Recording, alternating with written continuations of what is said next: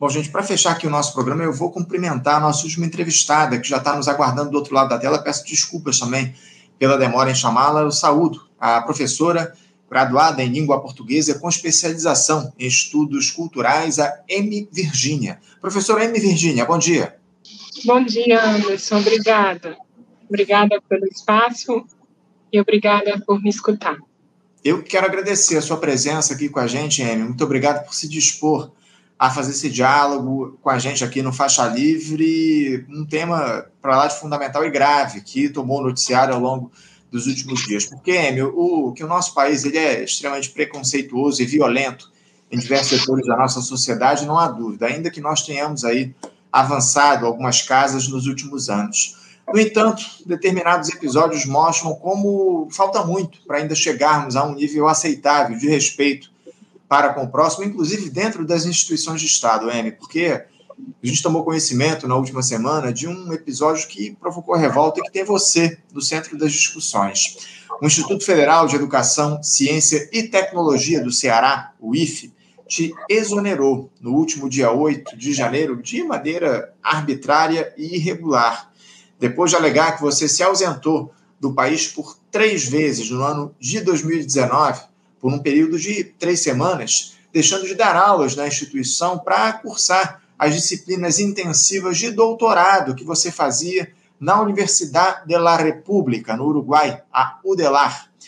Só um detalhe nessa história, Amy. É, você é a primeira professora trans no IFE do Ceará, onde atuava já há oito anos como concursada, sendo que é servidora pública há 18 anos.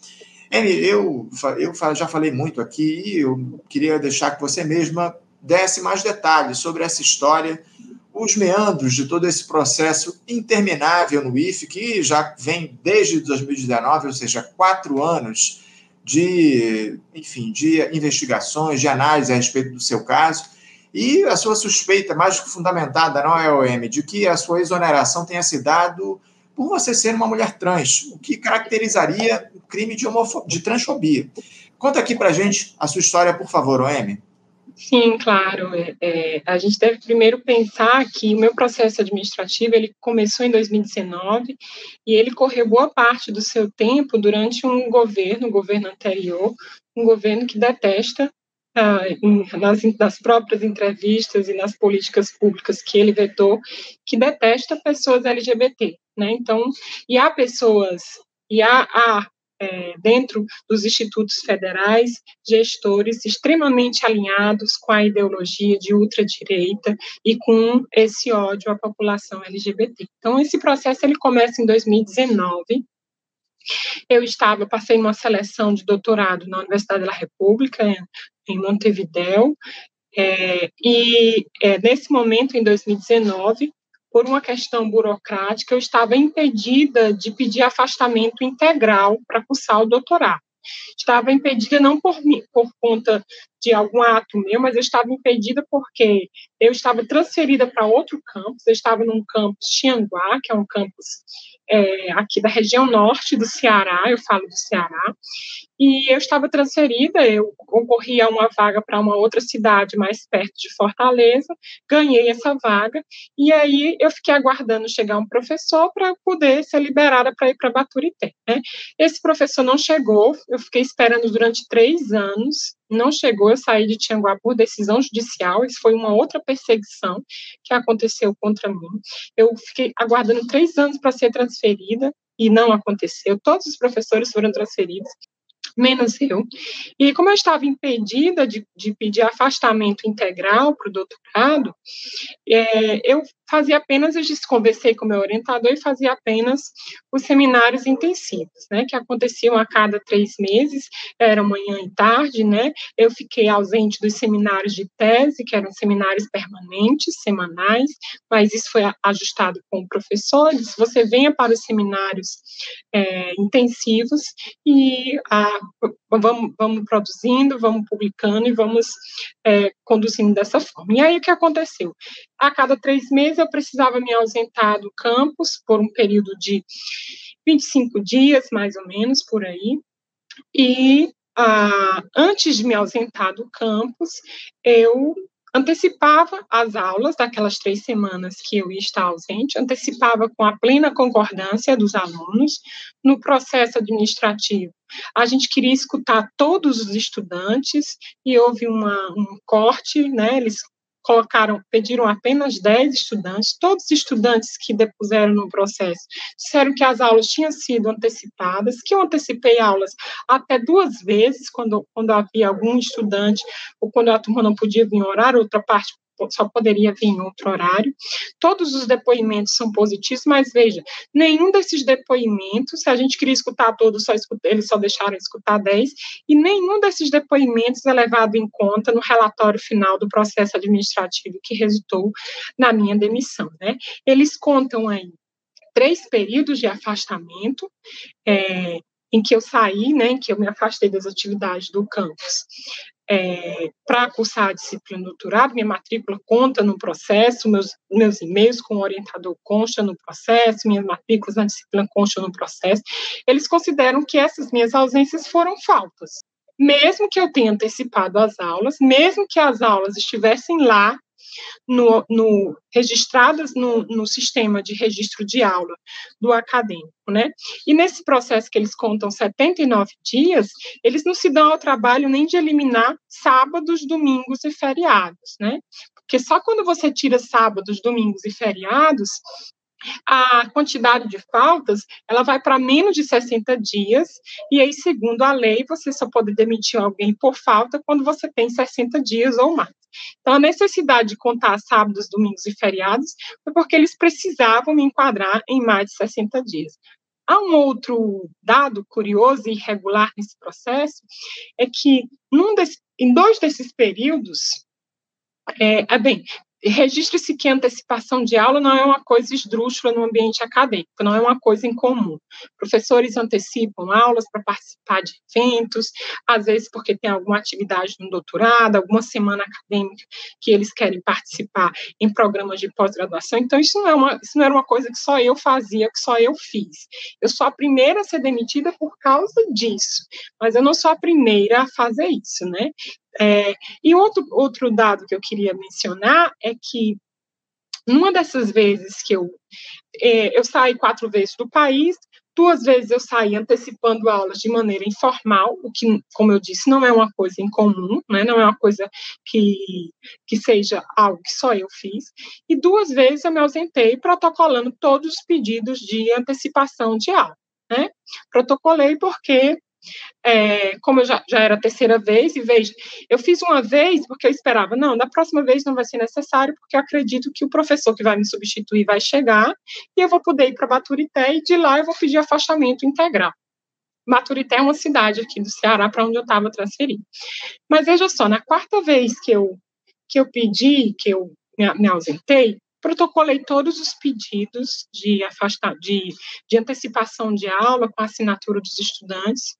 Protocolei, coloquei no SEI, que é o sistema, né, o sistema que recebe todas as demandas, né, Havia autorização da coordenadoria, do colegiado, do meu colegiado, do curso de letras, havia autorização do diretor de ensino, do diretor do campo, seguiu para o reitor assinar a minha autorização de saída do país. O reitor iria autorizar a minha, a, a minha saída do país.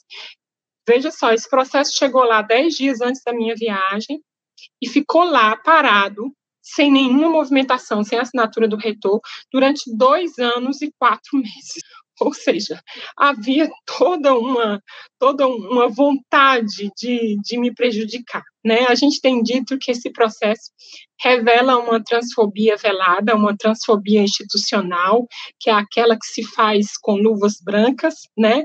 É, garras afiadas sobre luvas brancas, em que você acusa uma servidora, a única servidora trans dessa instituição, de uma de uma infração que não é só ela que, que, faz, né, mas que ninguém antes dela foi demitido por causa disso. Então você usa de um pretexto, né, para excluir, né, como se fosse assim, não, os outros podem fazer e nunca responderão por isso, mas quando sou eu que faço, aí sim vem o rigor da lei, vem aquilo que é de mais letal no serviço público, na, dentre as penalidades do serviço público, que é a demissão.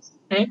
Então, é uma série de irregularidades. Nós entramos na justiça e na justiça estamos confiantes, bastante confiantes de que isso será é, revertido, sobretudo porque houve uma mobilização muito intensa dos meus alunos, tanto de Tianguá quanto de Baturité. Eles se mobilizaram muitíssimo na, nas redes sociais.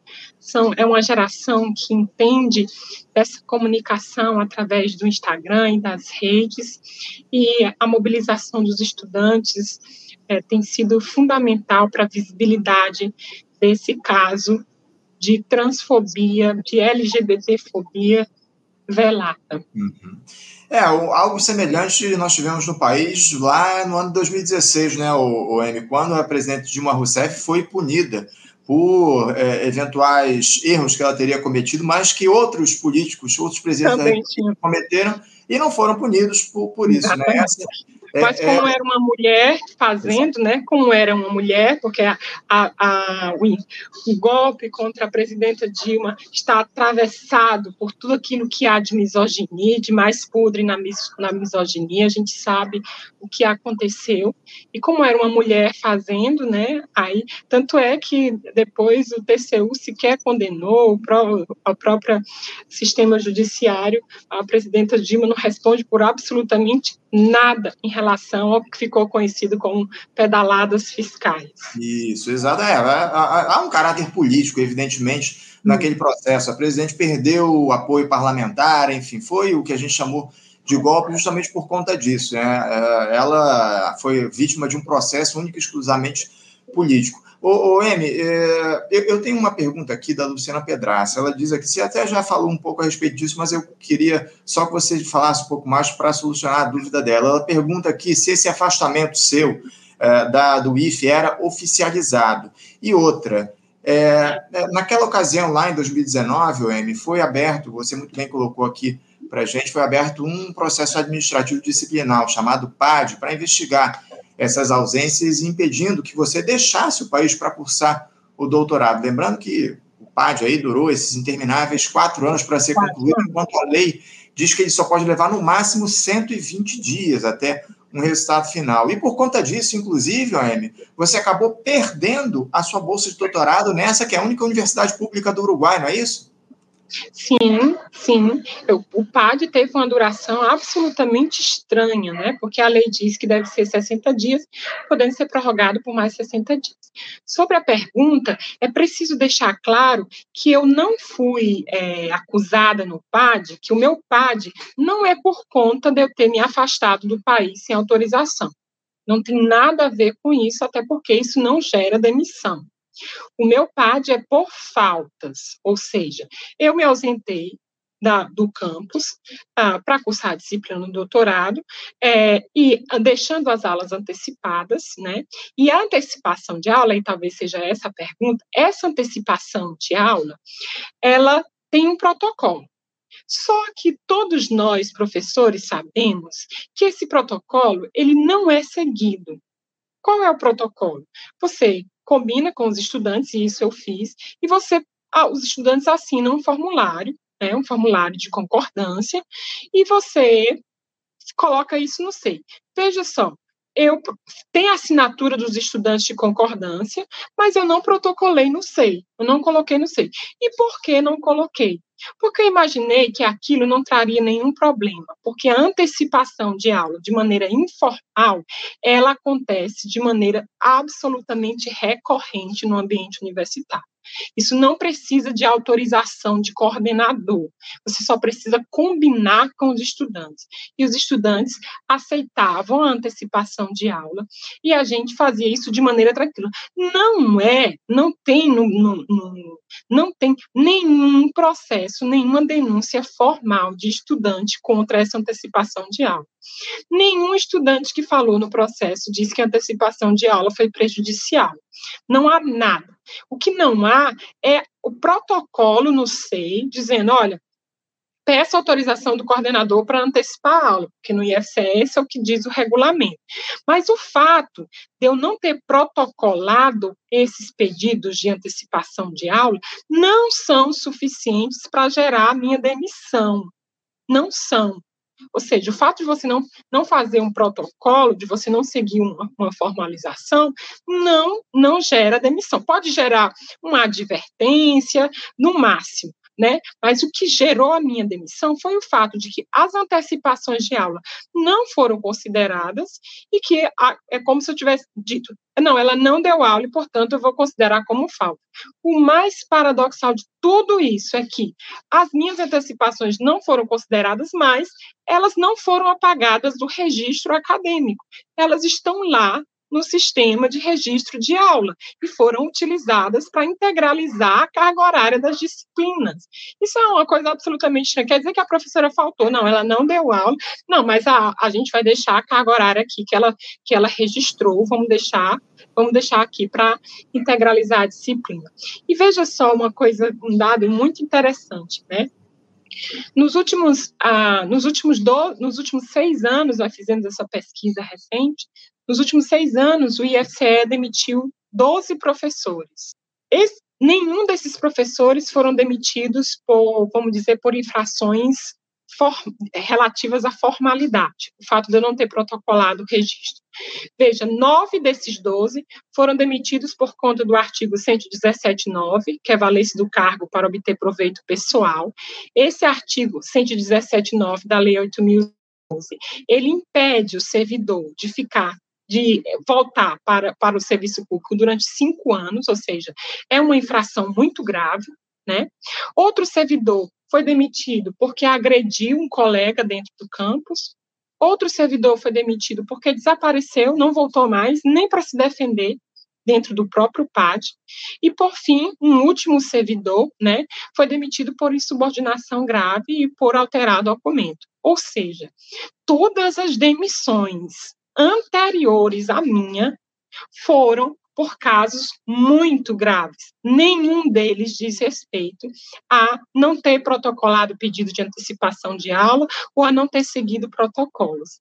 É a primeira vez que o IFCE demite uma servidora por um motivo que é absolutamente sanável, que poderia ser poderia ser punido com no máximo uma advertência. É. Se isso não é transfobia velada, que nome vamos dar a isso? O, M, tá? Parece mais do que claro que há um caráter preconceituoso, acima de tudo, transfóbico nessa sua exoneração do Instituto Federal lá do Ceará. Você já foi alvo de ataques transfóbicos por alunos, professores ou funcionários do Instituto Federal ao longo dos últimos anos, Enio? Já houve episódios onde você se sentiu desrespeitada pela sua identidade de gênero? Olha, no ambiente do campus, a minha relação com os alunos é uma relação extremamente saudável, muito saudável, com todos eles, né? É, a, o fato de, de eu ter um diálogo muito, muito de igual para igual com eles, não, eu, os coloco como meus futuros colegas, afinal, eles serão futuros professores. Então, a minha relação com os estudantes sempre foi pautada numa relação é, muito de mão dupla, sem, nenhuma, sem nenhum traço de hierarquia. E isso é que faz com que os estudantes me vejam e me encarem como uma professora que eles, que eles desejam ser. É, é muito isso que eu tenho recebido, né? Agora, o ambiente com com os colegas do campo, com os servidores do campo, nunca houve nenhum tipo de transfobia explícita, né? Eu nunca fui ofendida, mas havia um distanciamento que para mim, para, para qualquer pessoa trans ou pessoa LGBT, a gente sabe que é, que é algo muito recorrente que as pessoas costumam se distanciar da, da, da comunidade de pessoas LGBT, sobretudo quando se tratam de homens héteros, com medo de que aquela proximidade possa comprometer a sua imagem enquanto pessoas cis e héteros, né? Então havia um distanciamento como, como algo natural, mas que eu nunca encarei como algo é, isso nunca me ofendeu, porque eu já estou absolutamente acostumada a esse distanciamento, né? Mas a transfobia explícita, essa que a partir de 2000, acredito que foi que é uma decisão de 2018, uma decisão do STF, que a LGBTfobia passou a ser tipificada como, como crime equiparado ao racismo, né? E a gente sabe que desde então a, os a transfobia e a LGBTfobia explícita, ela passou, ela se tornou crime, né? Por conta disso, a transfobia explícita, ela é muito menos comum, né? E aí isso não significa que o ódio das pessoas a, a, a, comunidade LGBT ele se extingue. Não é uma lei que vai extinguir o ódio. Ele vai continuar lá, encontrando, tentando encontrar formas de se manifestar. E ele vai se manifestar de maneira velada, de maneira que não é detectável, né? Que não é detectável no sentido na, na superfície, que só pode ser detectado quando você a, a, é, vai no fundo dessas águas e encontra a transfobia lá por baixo das águas, né? Como um iceberg que você não você não consegue ver boa parte do que existe por baixo das águas. É isso, é isso, é muito grave tudo esse todo esse processo que você vem enfrentando justamente por conta da, de você ser uma mulher trans. É, é muito grave e mostra como ainda falta muito para a gente avançar no sentido de estabelecer o mínimo de sentido de cidadania para o nosso país, né? Eu, eu acho que a gente está falando, acima de tudo, quando trata do teu caso de cidadania, do direito que você tem de ser quem você é. Para a gente fechar aqui, OM, eu queria que você falasse um pouco como é que você tem atuado uh, na tentativa de reverter esse absurdo do qual você foi alvo, você já entrou com algum tipo de ação na justiça nesse sentido, ainda há como recorrer dentro das instâncias do Instituto Federal e outra.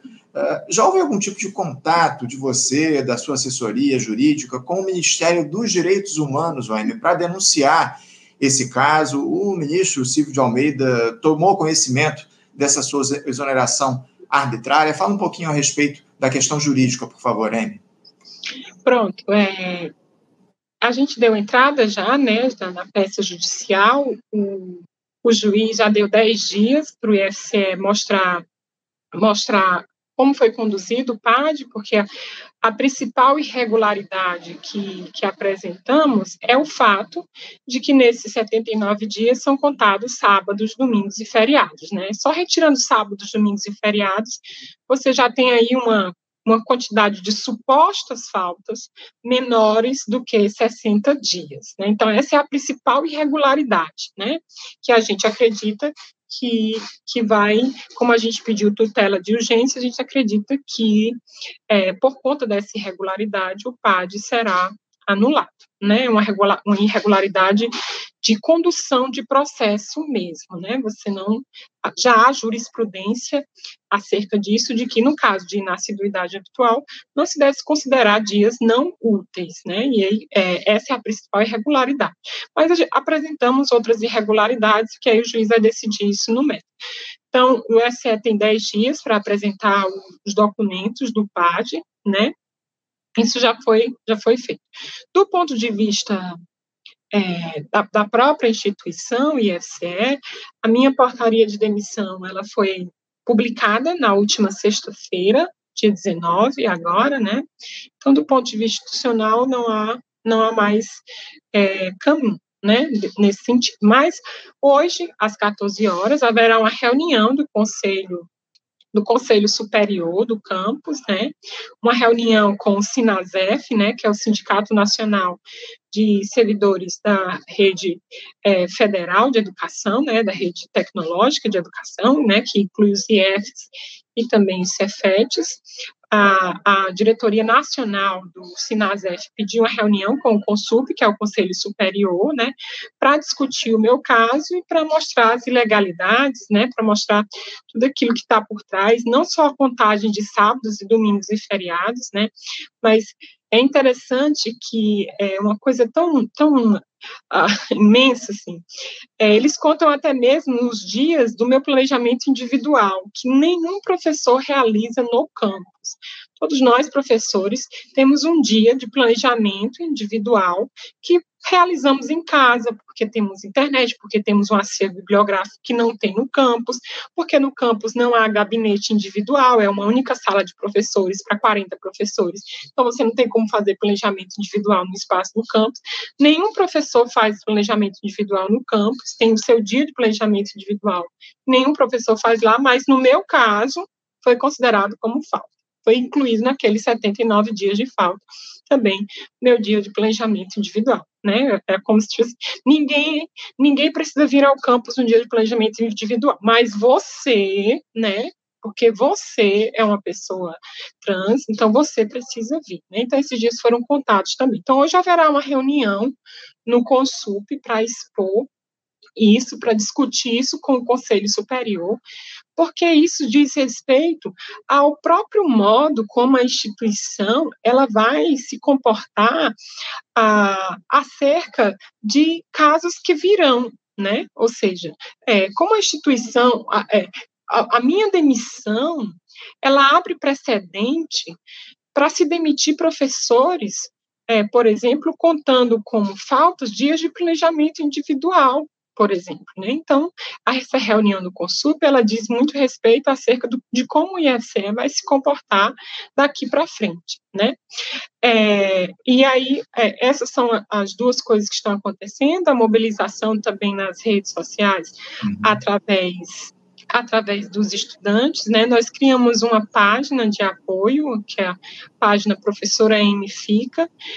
Essa página, infelizmente, ela foi ela foi suspensa, era, era uma página onde a gente contava o que tinha acontecido, ela foi suspensa, imagino por uma denúncia, é, enfim, uma denúncia, ela foi suspensa, e a gente está é, postando, o, teve um ato na sexta-feira passada, um ato com os com estudantes na Praça da Gentilândia, foi um ato muito bonito, muito bonito mesmo, né, é, e quanto à Comissão de Direitos Humanos da Câmara, a, a, o sindicato, através do Valmir, é, através a, de, da, da, deputada Luiziane Lins, enfim, e de outros deputados também, a gente está protocolando um, um, na Câmara, na Comissão de Direitos Humanos, é, uma, uma denúncia, porque o meu caso de transfobia, ele abriu espaço também para que outros professores da comunidade LGBT